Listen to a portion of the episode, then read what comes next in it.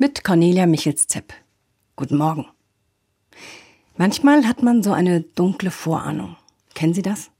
Man kann es gar nicht so genau benennen. Aber da ist so ein Gefühl.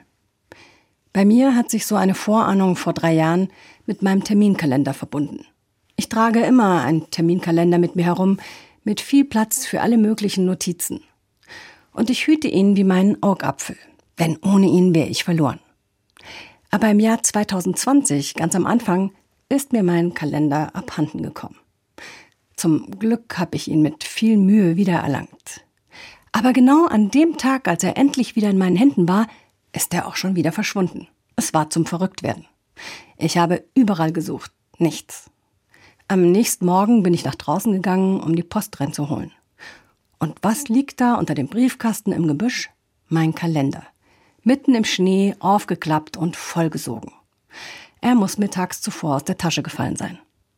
Ich habe ihn trocknen lassen und alle verschwommenen Schriftzüge so gut es ging nachgeschrieben.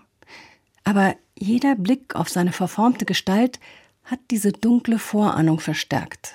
Ja, und dann kam Corona. Jetzt will ich freilich nicht behaupten, mein Kalender wollte mich warnen. Nein, ich glaube, es war genau andersherum. Meine dunklen Vorahnungen haben dazu geführt, dass ich den Kalender verloren habe. Ich war so zerstreut, weil ich unbewusst alle möglichen Hinweise auf eine Bedrohung wahrgenommen habe. Und von daher, es macht Sinn, wenn man solche Vorahnungen ernst nimmt. Mich hat das vorbereitet auf das, was dann gekommen ist. Vor allem in der Krankenhausseelsorge. Wenn Sie in mein Regal schauen könnten, auf die Sammlung meiner alten Kalender, würde Ihnen der von 2020 direkt ins Auge fallen.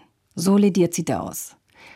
Aber er bezeugt ja auch eine weltumgreifende, leidvolle Geschichte.